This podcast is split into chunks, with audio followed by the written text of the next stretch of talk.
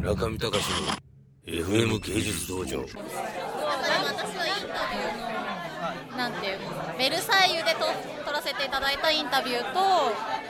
あと三好のスタジオで撮らせていただいたインタビューの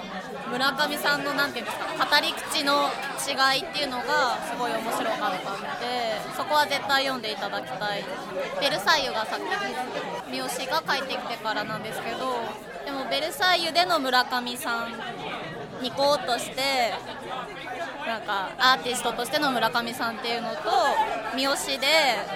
若い人たちと一緒に制作をしている村上さんの話が全然一緒なんですけど違って三好は怒ってるんですよね。すごい怒ってていい面白い。絶対これは読んでほしいです。あと、えっと、表紙でその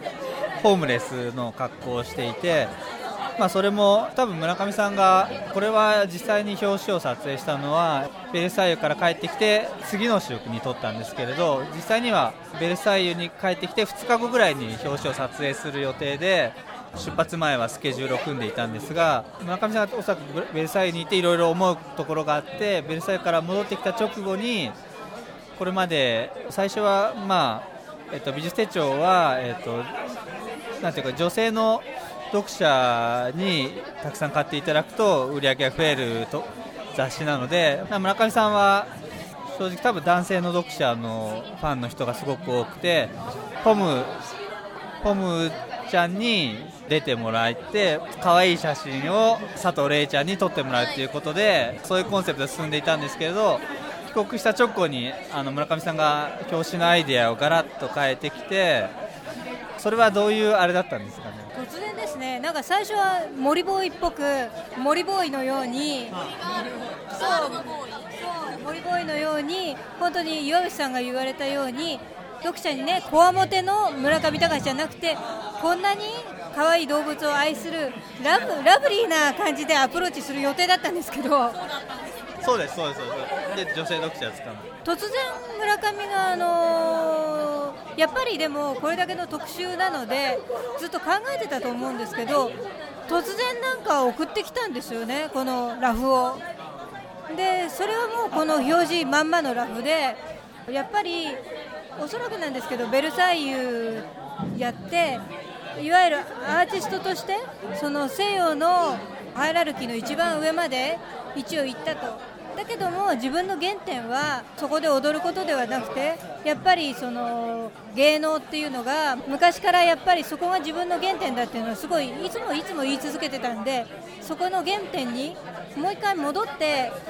やろうと思ったんだと思うんですよね。なのでやっぱりその一種の決意表明というか自分の立ち位置はここなんだよっていうあのことをやっぱり表紙でアピールししたかったんだと思うんですよね。普通だったらベルサイユでバーンと華やかに出てるのが出るのが普通だと思うけどやっぱりそれじゃなくてこのアジアの地でねこのこの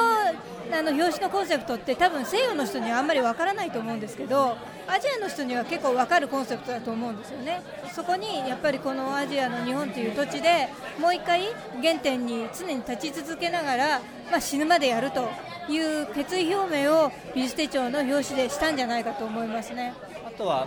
ね、インタビューでも少し語っていたけどやっぱり、まあ、今回あのベルサイユで話を聞いたり三好で話を聞いても思ったのはやっぱりあのベルサイユで個展をやったアーティストであってもアート界の中ではやっぱり一プレイヤーであってなていうかもう実際にハイアラキーなアート界を動かしているプレイヤーはもうなかなか表から見えないけどたくさんいてそういう人たちの中でやっているっていうこう日本の中では一番こう伝わっていないところがあってだから、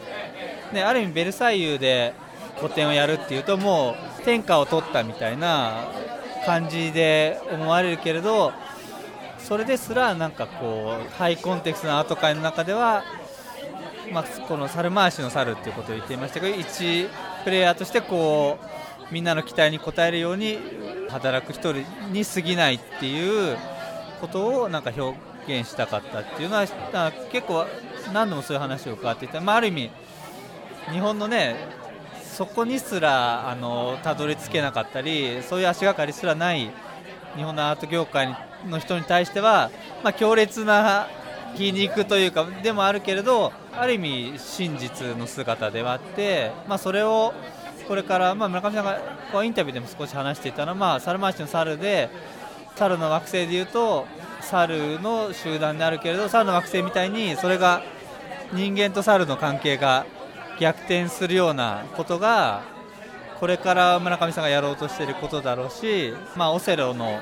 黒が白にこう一気に変わったりする局面がに可能性を見ていてそれをこう今後の10年代でやっていこうっていうそそういうことがあってだからある意味このビジュアルに結構凝縮されている決意表明だったり、まあ、雑誌を出す側としてはあのある意味かけな あの表紙で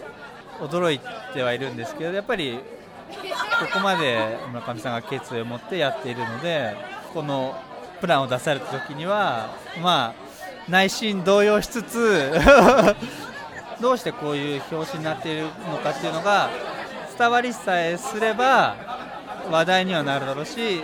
村上さんのメッセージがストレートに伝わるのでいいなとは思ったんですけれど。歴史に残る特集だと思いますよ。あの特集はすごかったっていうふうに語り継がれる特集だと思います。